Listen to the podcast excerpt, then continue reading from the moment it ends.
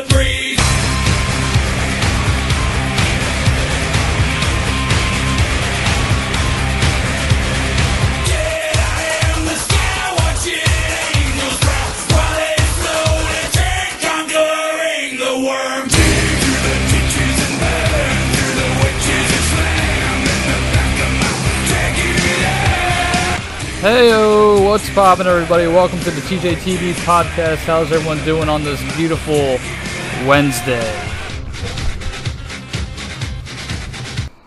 All right, guys, welcome to the podcast.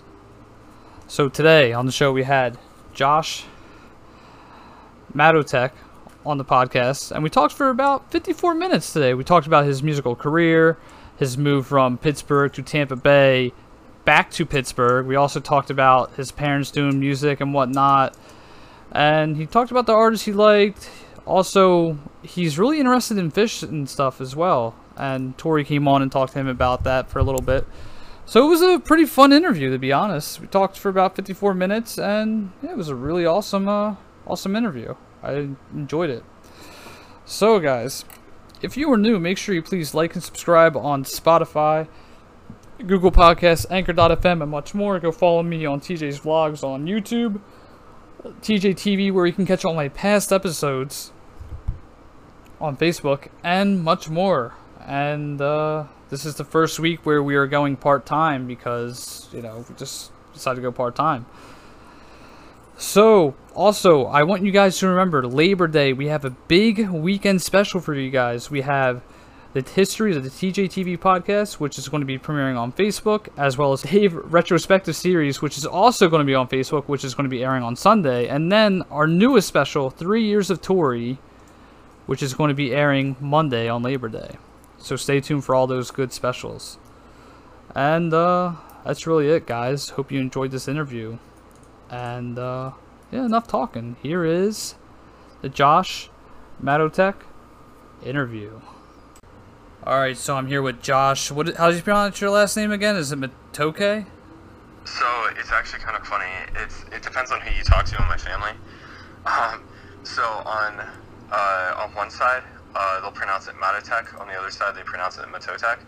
Um, being that the name is Croatian, I, I like to side with the Matotek side of the family, despite it not being my side of the family. Gotcha. Yeah. So my name's Josh Matotek. Gotcha. Josh Matt attack. so uh, I have a question. You moved from Tampa to Pittsburgh. Now, wh- why'd you make that move? Like, I feel like that's such a horrible move because, like, I like, I love Florida. I love the warm weather, but why move all the way down to Pennsylvania where it's like ten times more cold in the winter than Florida? Um, So being okay, well, there's actually a few reasons. Um, as far as the weather goes, I hate Florida. Um, I personally enjoy the north a heck of a lot more. Um, I like the changes in season. I like the colder weather. Uh, it feels like home because I grew up here. Um, we, we, me being my uh, my girlfriend Madeline and I, we ended up moving down to Florida because she had gotten a job with minor league baseball. Um, so we moved down there in January, and uh, COVID happened. So we ended up just kind of like staying in our apartment after moving across the country. So we decided, you know, we might as well just, uh, if we're working remotely, we might as well just move back and figure out what we're going to do next. So now we're back for a little bit. Oh, that's good. I mean, so what were you doing since COVID nineteen though? Did you just sitting inside making music and whatnot? Yeah, pretty much. So what I did is uh, last year uh, was my first full year f- uh, full timing it as a as a producer.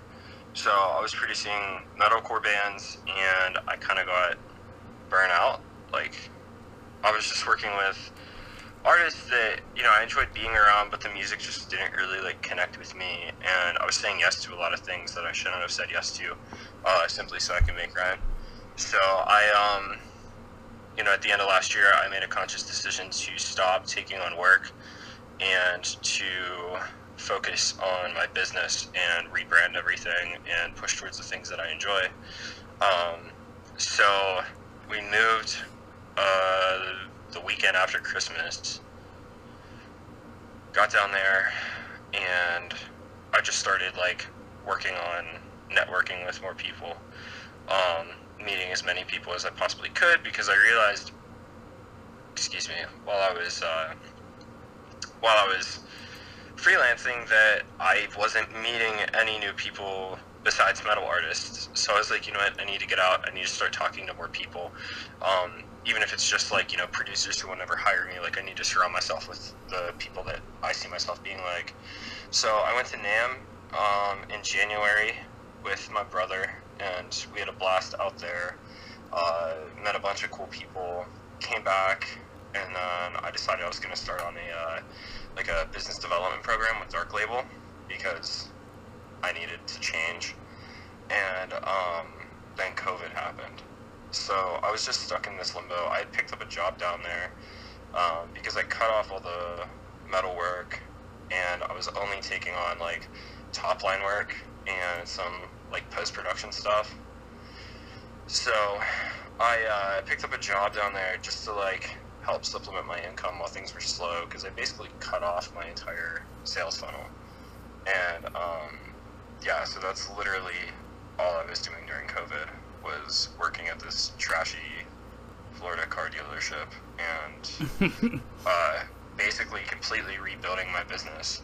Um, but I mean, like to be honest with you, it was worth it because I'm now doing a bunch of cool work that I genuinely enjoy and I'm genuinely stoked on. So So, how did this? How when did the like, let's say, small success come to you? How long ago did that happen? Um, I don't know. It kind of like comes in waves, right? Because I, I I got a little bit of success like just writing for people, and because okay, let, let me take you back here. In high school, whenever I got into this, I convinced myself I was gonna mix metalcore records until I died. Then I grew up, and it's like I was just not super passionate about the genre and I really love I love pop music. I love um, I love synth pop stuff. I love 80s new wave. I love um, 80s pop in general. So it's like there's all these other things that I love, and um, throughout the past couple years, I was just doing what was familiar with me, and then all of a sudden people started hitting me up to write for them. So the writing project is actually what allowed me to quit my job and go full time and then after that, I think I just found success with finding this home as like a top liner, essentially. So You know, I, it's still it's still really new. I mean, you figure I'm not even a year into this new business venture, but like I'm making the best work that I've ever made. You know, so it's kind of like a like an up and down thing. You know, whether it's on a smaller scale like me, or if you hear like these, you know, like top 40s writers or producers talking about their career, it's the same thing. You know, it's just the scale is a lot different for those guys. Yeah, no, I, I feel you on that. I'm actually looking at your website, and Oh, thanks, man. your quote that I like. I write the part that gets stuck in your head, and Thanks. then your other quote, "Fuck a safe release." Now, when you're doing all the, when you're making all these quotes, like you take that and like implement those quotes into your song. Uh, not really, no. Uh, so that copy on my website, here's the deal.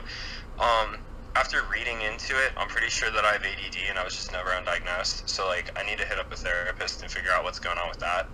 Um, but I've never, I've never liked a lot of words, and I think that's also why I was super into prog music whenever I was younger because there was no structure. And then I started focusing on like the little things in pop music that make the songs great. So I tried to uh, live by my ADD brand, and I have minimal copy on my website. and I was just, I was literally just taking these ideas and throwing them at my friend Nick. Um, he's like he reads like all day every day and he's really really good at like editing so anytime i write anything i always send it to him because he's probably the best proofreader i know and um so i basically had uh like a few main points that i wanted to touch on on my website and it was just me like spitballing ideas back and forth until i finally made it like condensed enough that it got a really bold point across in a short amount of time. So those uh, those points they, they took me a lot to write, but it's not really like it's something that like turns into the music. I think the only thing that really translate is that like when I write, I'm very I, I try to write bold music because it makes people pay attention, but I also try to write uh, music that's really really short, sweet, and to the point. You know, because that's ultimately the kind of music I enjoy. Yeah, and I also I also see that you listen for moments, like moments that you want to feel in your bones and make us want to play the song over and over again. So you have those types of songs that you write and produce, and I see I want to say two people actually you know said like great things about you, like Daniel uh, Daniel McGill and Andrew Simmons have said some uh, good things about you on your uh, website as well. Yeah, yeah, they're too kind. Uh, fun, fun fact: Dan is actually the very first person to ever hire me for writing, so I felt like it was only appropriate that I put him on my website. Um, and his project was really cool because, like, instead of just like writing some indie songs for somebody, like, we really dove into the deep end and explored the depths of what writing can be. Because um, Dan is actually uh, transitioning. So he used to be a girl, and when I met him, he was still physically a girl. So we wanted to kind of like record his first EP while he started his uh, hormonal therapy. So throughout the record, you could hear his voice changing, and I had to, you know, like put myself in his shoes and figure out, you know, like I mean, I've struggled with body image issues, right? Like every guy does, but Right. I've never looked at myself in the mirror and saw myself so differently that I wanted to physically change, you know, because I didn't feel like this was my body. So like sitting down and learning about like the struggles that the trans community goes through was super eye-opening for me because like I grew up in white suburbia and you know I met a lot of middle-class white kids and that was about it. So um, you know it was not only like a huge like personal growth moment for me, but it also was a huge like artistic growth moment as well because I've never had to do something so almost like sacred. Like th- this is arguably the most important part of his life, right? Right. And so you have that pressure where it's like, well, I could either play it super safe, and then everyone will just be like, oh yeah, this could be like about my cat, or it could also be about this or that. Um, or I could make it super, super bold and blatant, um, and almost risk, you know, pissing someone off because it could be so, you know, graphic, I guess. So it was like this weird struggle between like, I don't want to be disrespectful because at the end of the day, I don't know what this is like, you know, but I want to get as close as possible as I can without watering it down. Because there's nothing worse than having a huge message and then watering it down to the point where people don't feel anything when they hear it. So, um, that was probably the wildest moment uh, for me as far as like a writer goes. Um, you know, I could win a Grammy from a song one day, and I would still look at that record as probably the the most creative thing I've ever done. Now, do you feel though, like when you're writing stuff about people's personal lives and struggles, is that a good song just in general, or do you just feel like it's, you know, art altogether? I guess. I, I, Yeah, it's so- it's kind of hard to word that question, to be honest, but No, I think I get what you're saying. So it actually goes two ways, right? Um, I used to be all about writing in a way that gives you these super deep uh, ventures into somebody's life, you know? Um, I mean, that's also because, like, I grew up in metal and hardcore where, like, everything was super, super uh, deep.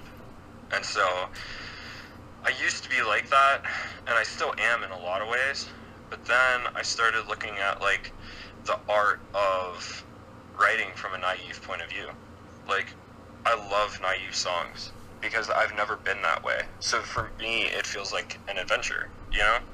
Um, so, you know, it it, it really does just go both ways. I think that some of the best songs in the world are super naive and don't say a lot, but because the writer wrote it that way, it's just as good as a deep song because they made the conscious decision of, you know what, I'm gonna look at this from a completely different point of view, you know? yeah. and uh, that to me like that's when things get interesting you know um, and a lot of times people won't pick up on that because they'll just hear a song and be like oh yeah it's just a naive pop song like whatever. But at the end of the day every single writer in that room has dealt with stuff and they've read and they've definitely written some deep stuff before you know? So i think that that's interesting whenever somebody's able to take a step back and be like what if we just write it like we're kids? You know? Like Yeah. there, there's definitely like some kind of beauty to that where instead of everything always being at like 110% like super introspective and deep like taking that step back and writing it like you know Yeah, from a no. surface level point of view like that's pretty cool in my opinion I also like how like in most songs there are certain messages that people put into their songs and kind of like pumped up kicks from Foster the People. Great Yeah. song. But if you look deep into the message, like deep into that song, you could see the message and see how like messed up it is. Uh, you know, just reading the lyrics on paper. Yeah, so that's funny that you mentioned that because I read this article about how, like, pop music, the tempo is getting faster and it's more often being written in a major key, but the lyrical content is getting more negative. That's where pop music is going, and I feel like that song was a turning point for that. Because everybody was like, wait, so I could write happy music, but it's still really sad? And, like, that's how a lot of my songs are. Um, you know, just because it sounds happy doesn't mean that it is. Yeah, I mean, what about what's that one song? Uh, "Coffee for Your Head." That song is very, like the the message in that song is very powerful, and uh, I was Which actually "Coffee for Your Head" by uh, what, Oh, Beabadoobee. Yeah, Yeah. Oh my God, I love her. I love her so much. Um, that's actually a huge. She's actually a huge inspiration for uh, myself and my friend Sam right now. We're writing for Sync, and we're doing a whole record of uh, like indie songs. And that's what I love about her. Like she could be really, really deep, but also like everything has this super like carefree, naive vibe to it, and uh, it's really, really cool. So have you always been like interested in like music since you were a kid then? Yeah, man. So I, whenever I was born, my dad already built me my first guitar. Um, so I definitely came from like a musical family. Um, you know, it's not like everybody in the household uh, graduated from Berklee. But uh, yeah, no, my, my dad was super into music. My mom is a classically trained uh, pianist and vocalist. Um, so it was really neat kind of growing up and, you know, I being I'm 23, so I kind of grew up whenever like nu metal was big, and then I got into like post-hardcore and stuff like that. And uh, my dad was, you know, like his bread and butter of his time was like The Cure and New Order and Joy Division, and then the grunge movement. So it's uh, it was really cool growing up and having that all around me, especially because like it kind of came full circle once I hit my 20s and I started realizing like how awesome 80s pop and new wave was. Yeah, no, I like that. Now, did they was that their living? Did like did they make a living like doing music, or did they have, did they have like a regular like nine to five job where they just you know did their job and then played music at night? Like, how did that come about? so I think my dad was technically like a professional musician. He actually moved to Florida when he was 23. And back then, like people, like bands would play in hotels. So they would just go from like hotel to hotel and like rip gigs and then stay for free and wake up on the beach and then do it all over again. And then he got sick of that because he hated Florida just as much as I did and um, moved back and met my mama and then yeah, I mean like my parents both had jobs growing up. Yeah, no, I mean, but that's such a great gig though. You know, just waking up on the beach. To Dude, me, right? Like, why can't that still be a thing? Like, the next best thing is, is like you have a cruise, but like I really don't. And I thought about doing that, but then like the amount of waste that comes off of cruises makes me feel really unresponsible, irresponsible. That's the word, irresponsible. And I don't think I could stay on a cruise knowing that it dumps like a ton of carbon, uh, carbon dioxide into our atmosphere. So. Yeah, I mean, hey man, just some of the things that are like people back then. Like I'm 25, so like I've heard a lot of stuff that my dad's, you know, that my dad has done and whatnot. But in any event, like a lot of stuff that people did back then, like with their careers, they had it so easy, and I feel like we have it even easier. But it's so hard because competition is so thick with social media, you know, being so big in our uh, generation. Yeah, I mean, I think it depends on like what you're looking at, you know, because like for him, like making a living as a musician was a lot easier because you could literally just play in a cover band and make enough to buy a house, you know. But like he couldn't he couldn't go do what I do, you know. He would have to move to Nashville or New York or LA and uh you know, go learn the ropes in a studio for years until he finally was allowed to earn the trust and start writing, you know? Like, for me, it was just like, oh, well, people are hiring me to do this. I'm going to put it out into the world and start having, you know, meaningful relationships with people, and then they're going to hire me, and then I'll be able to live off of it, you know? So, like, it depends on how you look at it, but, uh, yeah, it's crazy. I mean, it's only you know, that was only back in the 80s, and it's like, it was a completely different world then. You know, like, cell phones weren't even a thing, No. nor was the internet. Like, and, like, we're talking through the internet right now, and we met each other through the internet right now. So it, it's just so weird. Yeah, I would actually like to go back in time and just like to live in like the 80s like for a year just to see how everything was. That that is my one all-time dream eventually. If, if time travel was ever like a big thing, which I think it will be in like the next like 20 30 years, I want to see what it's like back then.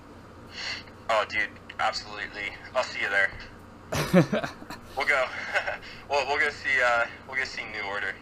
Yeah. Great.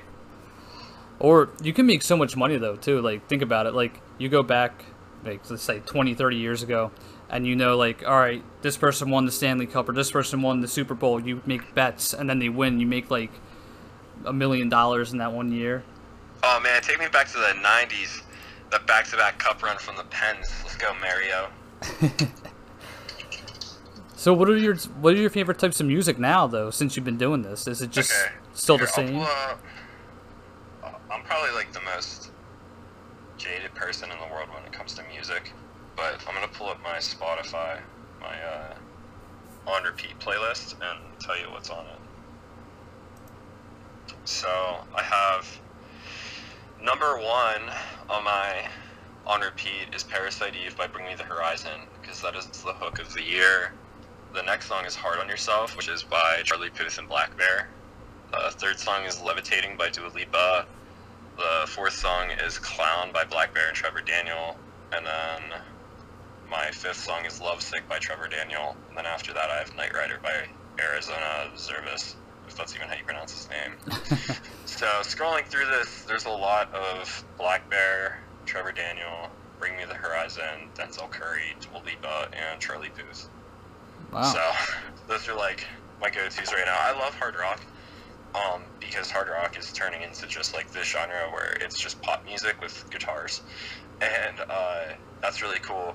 I'm surprised the 1975 isn't on there because the 1975 might be my favorite band ever, um, because Matty's approach to writing is one of the most interesting uh, things in my opinion, and. Uh, he's actually the one who got my my wheels turning on the whole idea of how there's there's an art to writing naive songs. Um, you know, he's a very like introspective person, and he writes a lot of things about his personal experiences. Uh, you know, whether it's love or addiction or whatever, like these heavy topics that most people can relate to in some way, shape, or form, and then he'll just turn around and write like a really naive, like, you know, country song. and it's like the coolest thing in the world. So, um, yeah, th- that's like the that is uh, pretty much all the artists that I've been listening to lately. What about Billie Eilish? Uh, Billie Eilish is sick. I uh, I saw saw Finneas at NAMM. He did a little a little uh, conference there, and it was really cool hearing him talk about how they write and stuff like that. Um, I'll be honest, like I, she's not the type of artist I just like pull up and listen to. But every time she releases a new song, I have to listen to it because I find the creative process super super interesting. And um, she's so so talented, and so is Finneas, and uh, it's just really cool seeing weird music like that being just absolutely massive. And she won so many, what was it, Grammys, I think? Yeah, and she was just like, "Don't give these to me. Like, I don't deserve them." Like, they're both such like grounded kids. Like, and a lot of people will, will be like, "Oh, she's an industry plant," or "Oh, they had connections in music." But like, if you listen to like their stories and their manager stories, like, their their parents, I guess, were in some way, shape, or form in the acting industry. So, in a way, they could have been successful actors with a few lessons and you know notes from mom and dad but what ended up happening was this Finneas had he was like he had like a garage band and he sent the manager of one of the producers he wanted to work with an email and the manager listened to their music and he was like, you know, we'll have to keep in touch. And so through that, he started working with Billie. Manager found out. They brought her on board. And those managers were just like killer. And they really helped them, you know, get to the audience that needed to hear them. So I find that super inspiring because, you know, a lot of times you hear things like, oh, you need to have connections or your parents need to be in the music industry or you need a ton of money and like while this is super expensive like you know i'm not i'm not cheap to work with but like people still hire me almost every single day you know and it's like you can make great art and you can make great art in a bedroom and it could still win grammys you know Yeah. and uh, yeah, so I, I love everything about that, and I'll always support those two because uh, I think that they're brilliant. Yeah, it's just like, when I first heard them, I didn't, I had no clue who they were, and I just thought it was really weird, but it was so catchy. And then I heard them on the radio uh, doing an interview, and I thought it was really awesome and inspiring. Yeah. So I heard about I heard about them whenever um whenever Dan started working with me because he was following her before. What's the record? Is the record called Bad Guy? The big one? Yeah. That just came out? Yep. Yeah, yeah. So he was following her for like years. He was one of like the early adopters of the Billie Eilish movement. Um, and that was the first thing I actually heard Dan sing was a cover of I think it was Ocean Eyes, and uh, so yeah, I knew about her, but like I like I never Googled her until everything started blowing up, and then I heard the story and how they did everything, and I was like, yeah, this is the future. Like this is how this is how the industry operates, not only now but for you know the next however many years until we all uh, end up living in VR thanks to Elon.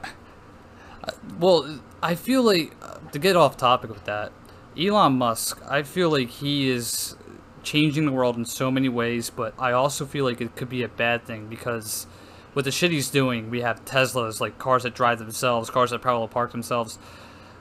He could build a robot and China could take over, or like maybe not even China, but like somebody could take over who's really fucking intellectual and smart and like program a robot to take over the whole world and kill everybody and just leave the last man standing.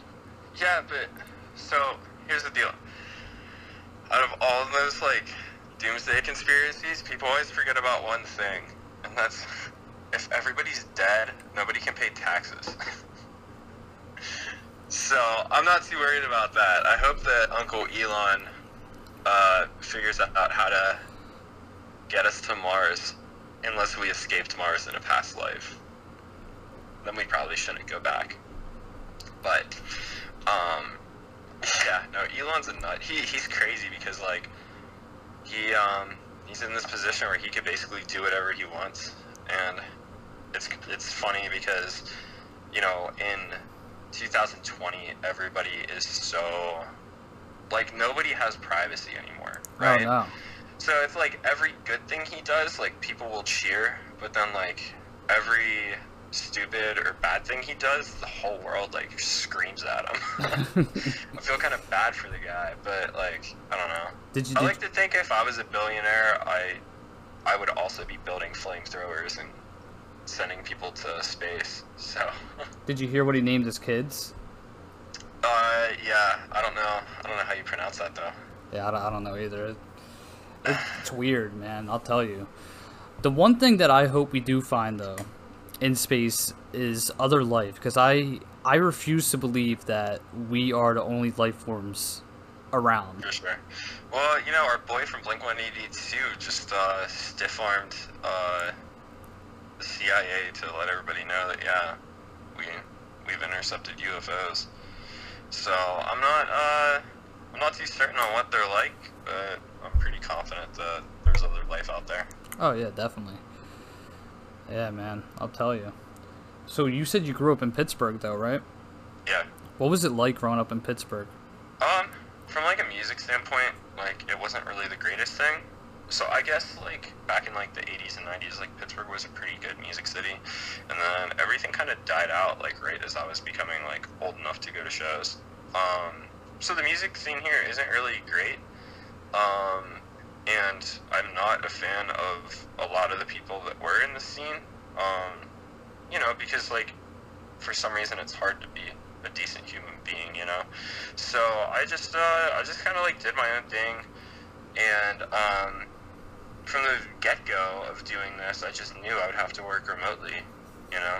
So um, as far as that goes, like the music scene was whatever, but the cool thing was is I met a lot of great people. You know, like uh, Sam, I write with him all the time. We went to the same high school, and we ended up getting in contact like the year after I graduated, and he's like four or five years older than me. So, um, you know, there's there's a lot of talented people here. I just think that a lot of the talented people just don't really know what to do because there's not like a stable music scene, and not everybody wants to be in a bar band. Um, but yeah, no, there's some cool stuff here.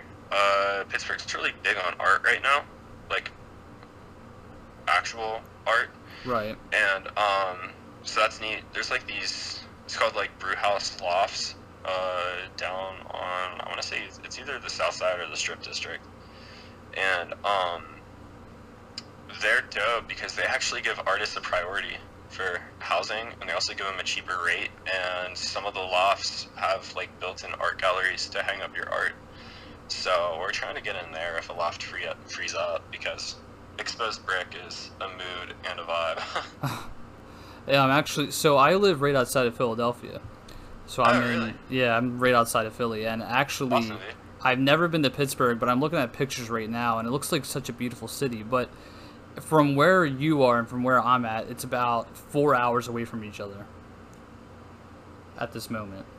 Cool, man. Well, come on down. I'll uh, I'll show you what a real hockey team is like, and I'll uh, I'll show you the the um, esteemed Primanti sandwich, which I miss greatly whenever I lived in Florida. Um, we lived outside of Tampa in St. Pete, and for whatever reason, our side of town like didn't have any Cuban shops on it. Right. And, like, I, like like like Cubans might be my favorite sandwich, and Tampa is where like the Cuban originated. So I was so void of sandwiches while I was gone, and so I can't wait to go to Primanti's. What's your favorite type of food, though? Oh man, my okay. So I'm like a mood person. Like it depends on how I'm feeling. Like I any given day I could call something else my favorite kind of food. But one thing always stays consistent. I am always in the mood for any sort of Asian food, whether it's like, you know, disgusting Chinese, uh, well Americanized Chinese food. Um, you know, I can always throw down like some hibachi, Mm, um, always in the mood for ramen, and I'm always in the mood for sushi. So, either of those, like, if I wake up in the morning, like, okay, I think my favorite test for like what your favorite food is is if you wake up at eight in the morning and you look over and there is a takeout bag sitting next to you, and the food fairies gifted you food what in there would make you the most excited? And i think that mine is always ramen or sushi. It's a tie so like ramen in a bag, or just like ramen from like a you know a Chinese uh, food store? uh definitely like from an actual like ramen restaurant Gotcha. yeah i mean i'm not so that's something that i wanted to do this year i wanted to make my own ramen um because it's not the most complicated thing in the world but i just haven't gotten around to it yet um so definitely like actual ramen and not like the the 20 cent bag or whatever it is We, uh, my fiance Tori and I, we went to this place called Ramen Ya Ya Ya Day or whatever the hell it was called in California, and it was just strictly ramen. They had a few like you know uh, extra things there, but there was this one bowl of ramen. It was like the level twelve bowl, and it was like the hottest ramen you could ever get. It was so good. Um, yeah. dude i love going to la because there's like there's like a ramen shop on every corner oh yeah.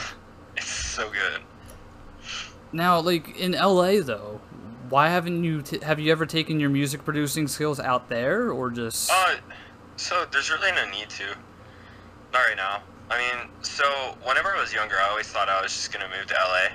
Uh, but the problem is, is that LA is very expensive, Yep. and it's one of those things where, like, right now, I'm thankful I didn't because I would be stuck inside in LA. You know. Um, on top of that, though, it's like everybody works remotely. Like Emily Warren, I was listening to a podcast with her. She's this fantastic writer, super, super successful. She lives in Wyoming, and then she'll just like fly into LA to work on sessions. Like, the way I look at it, I could get a whole year of plane tickets for the same cost of renting a two or three bedroom apartment for a month. Yeah, no, I so my cousin, he actually makes music. Like he scores movies right now. Oh And, no way! Yeah, he's in LA. He uh, worked on Peter Rabbit, The DuckTales, um, and a couple other things. Dude. So he went to Berklee as well in Boston. So That's killer. I'm, I'm, I don't want to say I'm jealous, but I'm definitely jealous. um, because, um, I wish, like, I, not that I wish, because I, I like to think I'm still going to do it. I would love to get into scoring and sound design. I find it so interesting.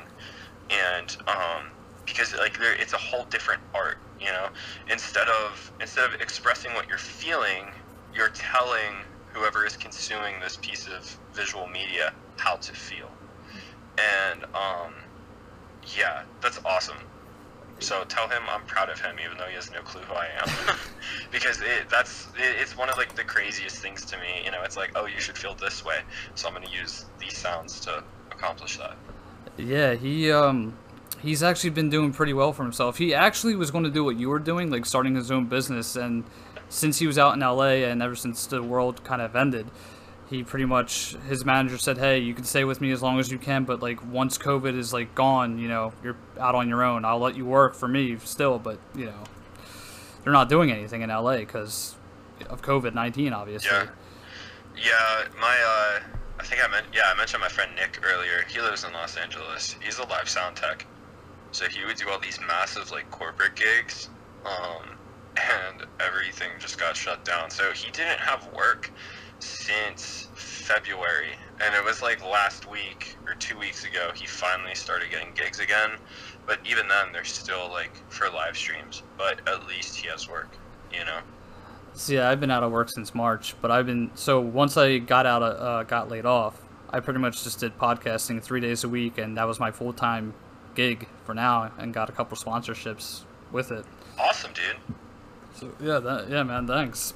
But that's the crazy thing about this whole COVID thing. Uh, you know, it's really awful, and our government's response to it is pretty trash, and a lot of people are dying unnecessarily. But it's also like you know, there's like a silver lining to even the worst things, um, and I think that we're learning a lot about how humans connect, about how humans work, about the importances. Uh, is that a word? Is that like can that be? Importances, I don't even know. I have no clue. I'm out of it today. I went to the gym for the first time in like three years. Maybe no, longer than that. It's been like the first time in five years, and um, I'm kind of beat. But I made so I'm starting a podcast also, and uh, it's gonna be called the Home Studio Hangout with my friend Drew, and so I made a pact with him on the last episode. We're doing a series on health, so we're doing mental health, physical health, and financial health. And I made a bet with him that I will lose more weight than him in four weeks. So I started going to the gym. Because we're like, how are we going to do an episode on physical health if neither of us work out? See, that's what I, that's the struggle I find with podcasting. You have to find your niche doing it. Right, right, and like I don't know, we're trying to do it in a way that it appeals to a ton of people. Um, back on topic, so I think that there's a lot of you know important things that we can learn from COVID, and that's one, most people don't need to be in an office all day. Two, people do need human interaction to feel normal, and three, most of the time, most people have something else that they could be spending their time on, which is a lot better for them. And thank God I did not open up like a studio, you know? I feel, Because- yeah. I would be screwed. I'd be out of work. Or work would be super slow for me. I mean, I know a lot of people are killing it right now, like doing better than normal, but knowing my luck, I'd be down in the dumps instead of, you know, singing for people all day. Yeah, so like I feel you on that. I mean, I own right now. I don't own.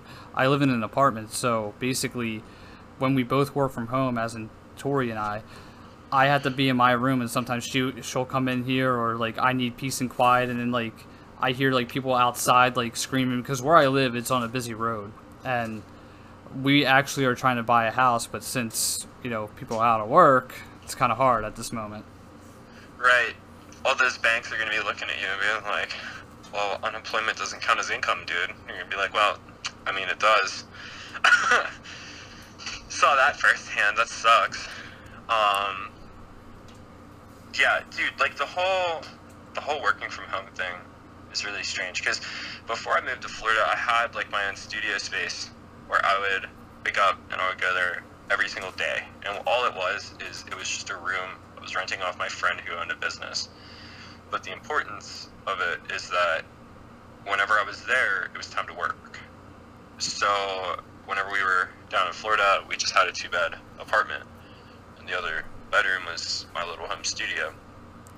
That was tough because it's like, oh, if I get if I get hung up on a song, like I could always just go play Call of Duty for six hours. Yeah.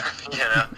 And then uh, on top of that, you know, Maddie's working from home, so it was like I like she would be sitting there in like a meeting while I'm trying to sing, or sometimes just flat out screaming at a microphone in the other room. and so like it, it was really tough battling that, but thankfully like we're not like we we aren't the type of people to let those things get to us, you know. So if she needed me to, you know, shut up or shut the door or whatever, like it was cool. You know, like I get it, I'll do it later. Um, and then if, you know, I needed her to like, you know, not hang out in my room because I'm trying to focus or meet a deadline, like she was cool with it, didn't take any offense to it. Because at the end of the day, like it's just work, you know. Um, but yeah, the whole dynamic of, you know, working in the same place as like your significant other, especially when it's a small place, is really, really. It, it, it's harder than you would think. Yeah, it is. I mean, so the house that we're, I mean, with us looking at, at a house, we want a three bedroom house. So she does stuff with fish tanks. So she wants to build her own uh, coral farm. Oh, Which- dude, that's incredible. Well, we did. She already built like her own like fish tank stand, and she did like saltwater. She did her own tank like by herself. She built it from No scratch, which was awesome. And um, so we want a basement where we can put like the fish tanks because we have a 50 gallon and a 90 gallon. Yeah. So I want a third bedroom where we're looking at, so that way I could have my own studio in there and just do everything I need to do in there, like when it comes to video editing and you know working on a podcast and whatnot. Yeah. Oh, that's awesome. Yeah. Um, that's so cool. Um, I've always been fascinated by people who keep like reptiles and they do the enclosures really well. So they're like semi. I don't even know what you call it, but it's almost like it's a miniature ecosystem. And then you have people who literally just have like plants in this enclosure, and it like rains inside the enclosure and stuff. And then there's also like fish, like that kind of stuff always blows my mind, and I really want to do something like that, but I just haven't had. I mean, she's Uh, she's actually watched me right now. She can give you the whole nine yards if you actually really wanted to know about it. Yeah, man, I might have to. Uh, I might have to hit her up about it because that stuff is really fascinating to me. We're kind of we're in between. Yeah, okay. I don't know if I mentioned this, but we're in between where we're staying right now because we don't know. It, it really comes down to whether or not Madeline will be working remotely at the end of the year. You know, like for me, it doesn't matter. So she's checking out a bunch of stuff, and if we're both working remotely, we're probably gonna pack up again and move out to Colorado. Um, get a place out there um, because it's cheap and we love it because there's mountains and it's closer to California than Pittsburgh. Yeah. So we'll probably end up doing that if we can both work remotely. Um, yeah, so I might have to hit her up once we find a more permanent place and uh, I want to start keeping animals. Here, she'll here she'll jump in real quick at that about fish. What do you want to know? So like, uh, as far like what what kind of fish are you keeping uh, that are saltwater? Um, so right now I have two clownfish, but what I'm in the process of making is I want to essentially build my own coral farm and sell corals. So I'm in a slow process with working and um, building a farm right now. So that's what I'm doing right now is building it slowly but surely, doing it all myself. So I, I made a I made my own tank. So I'm a I guess you say a DIY enthusiast. So I did everything myself, you know. So I'm processing, you know, building it and everything. But I love saltwater fish. Freshwater, they're they're a lot easier to handle, but saltwater with the corals and the fish, uh, they have more color, so they attend like they bring attention to your eyes. So Right. that's like what I want to do. But if you're going to Colorado, they have a place called Algae Barn out there. No way. Yeah. So I, they uh, they do these things called uh, copepods or copepods or something like that, which are like um they're kind of like bugs, but they're like healthy bugs. So they have certain fish that eat them and stuff like that. But yeah, I could go on for days about fish.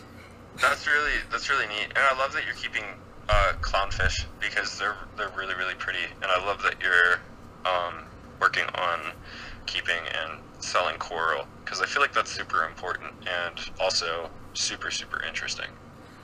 Yeah, a fact a lot of people don't know about clownfish is that clownfish are born. They're actually a male and a female. Really? Yeah, one like they're born with both parts. So when you find a bigger one, like a, a bigger clownfish, that's actually the female. Interesting. And then is there like a certain point in their life where they're just like, all right, I'm gonna pick one, or or is that just how they always are? Uh, the female normally picks like I'm the female, you're gonna be the male, so she'll like taunt him and like won't let him eat some food sometimes. So women rule the world in clownfish. Wow, that's incredible. It sounds like uh, it sounds pretty similar to uh, to my living situation. Yeah. Oh, That's incredible. I never knew that. That's so interesting. Yeah. All right. I'm, I'm about to I'm about to dive down that rabbit hole after this podcast. Yeah, she's she watches fish videos like on the daily all the time. So, That's yeah. fantastic.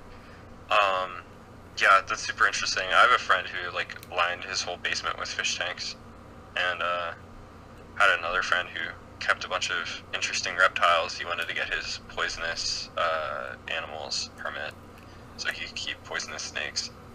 Ooh. Um, because he's that crazy. And uh, I don't know. I, I I love I love you know kind of like the unconventional pets. Um, I'm I'm really not sure if it's like my style, which is why I haven't tried it yet. Because like you know, not only is owning a pet a responsibility, but I feel like it's also a privilege. Um, and it's kind of like something that you have to learn with you know mutual understanding. And so I just haven't gotten anything yet because I don't feel like I'm really at that level yet where I'm 100% sure, you know? Yeah, definitely. Yeah, so uh, a couple people I watch on YouTube, there's this guy named Travis for uh, Fish of Hex, Fish of Hex, and I think he's in I want to say Pittsburgh area, and he does it like in his basement. So that's one guy. Um, there's this guy I watch, King of DIY. His name's Joey. He's in Canada. Um, then there's George, who's Coral Fish 12G. He's in Chicago.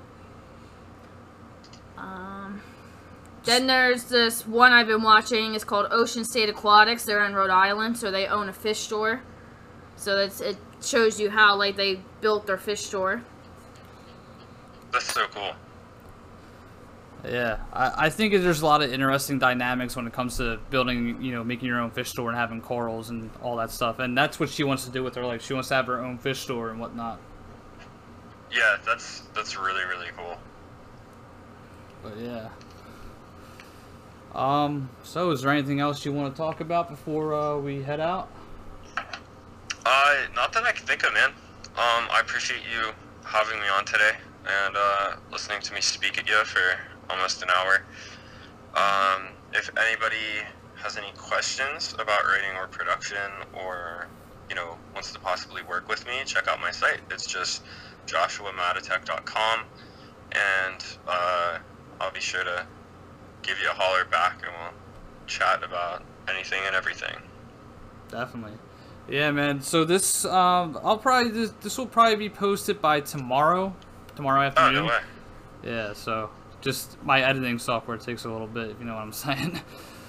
Awesome. Well, that's that's really good to hear. Uh, right now, we're like stockpiling a bunch of episodes because our our schedules are kind of intermittent.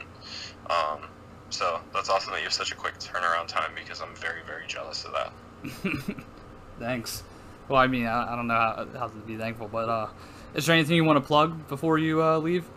Yeah, man. All right. So, in like a month, go ahead and look up the Home Studio Hangout podcast because that is going to be dropping soon. We're getting all the branding done right now. Um, want to give a shout out to my friend Drew, Drew Simmons. He's a fantastic producer. You could Google him and find him. And I would also like to give a shout out to my brother's clothing brand called Paradise Hills. Um, you could find him at paradisehills.shop. That's the URL. And uh, he'll hook you up with all of your streetwear desires. Oh wow, it's awesome. So those are those are the plugs. Is your brother? Is your brother on um, Facebook or anything? uh, he is. He's not super active on it, but yeah, if you go on my friends list and just search my last name, you'll find him. His name's Jacob with a K. Gotcha. You know, because yeah, I would love to have him on uh, my show too if he has a clothing brand. Yeah, Yeah. man. He's also like he's also like in the thick of it right now too, because he just started it up in February, and so he's he's learning the hard way, man. Like everything. He was just like, I'm just gonna do it, because if I don't, I'll never do it. And I was like, that's the attitude to have. And he's just killing it uh, as far as like the branding and the designs go, even the quality of clothes that they're printing on, and um, you know, he's he's really putting his blood, sweat, and tears into it. And I think uh, I think that'd be a cool conversation. So. Definitely, yeah. And this is this podcast has been do- going on for five years, and now at the fifth year, it's me getting sponsorships and having famous people on because I've had a few famous people on in my life too. So Yeah, man, it takes time, and like that's that's the reality of most things. You know, uh, consistency is key. That's something that you know I've learned the hard way as well. You know, I was for a short period of time, I was like, man, what happened to all my clients? And that's like, well, you're a ghost. You know, everywhere. I was a ghost everywhere. And so like once I started, you know, posting more, talking to more people, and you know, kind of figuring people out, like business picked up again. And like that's just how it is with everything. If you just show up every day, then you're never gonna fail. definitely, I like that attitude. All right, man. Well, thank you for coming on. Dude, thank you for having me. It's greatly appreciated. All right, man. Well, hey, I'll let you know when this is up and uh, by tom- when it's uploaded tomorrow. All right. Cool man. Sounds good to me. All right. Sounds good. See ya. Alright, bye bye. Bye. All right, guys, that was Josh. We're going to take a quick little break and we'll be back with the outro in just a few seconds.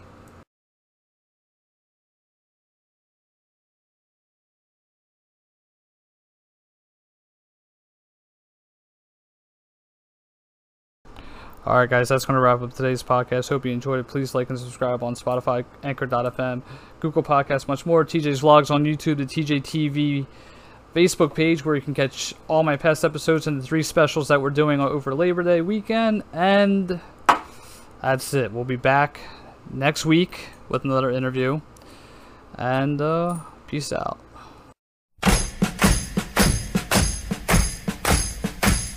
Remember when you ran away and I got on my knees and begged you not to leave because I go berserk? Well, you left me anyhow, and then the days got worse and worse, and now you see I've gone completely out of my mind. And they're coming to take me away, haha, they're coming to take me away, ho ho, hee hee, haha, to the funny farm where life is beautiful all the time, and I'll be happy to see those nice young men in their clean white coats, and they're coming to take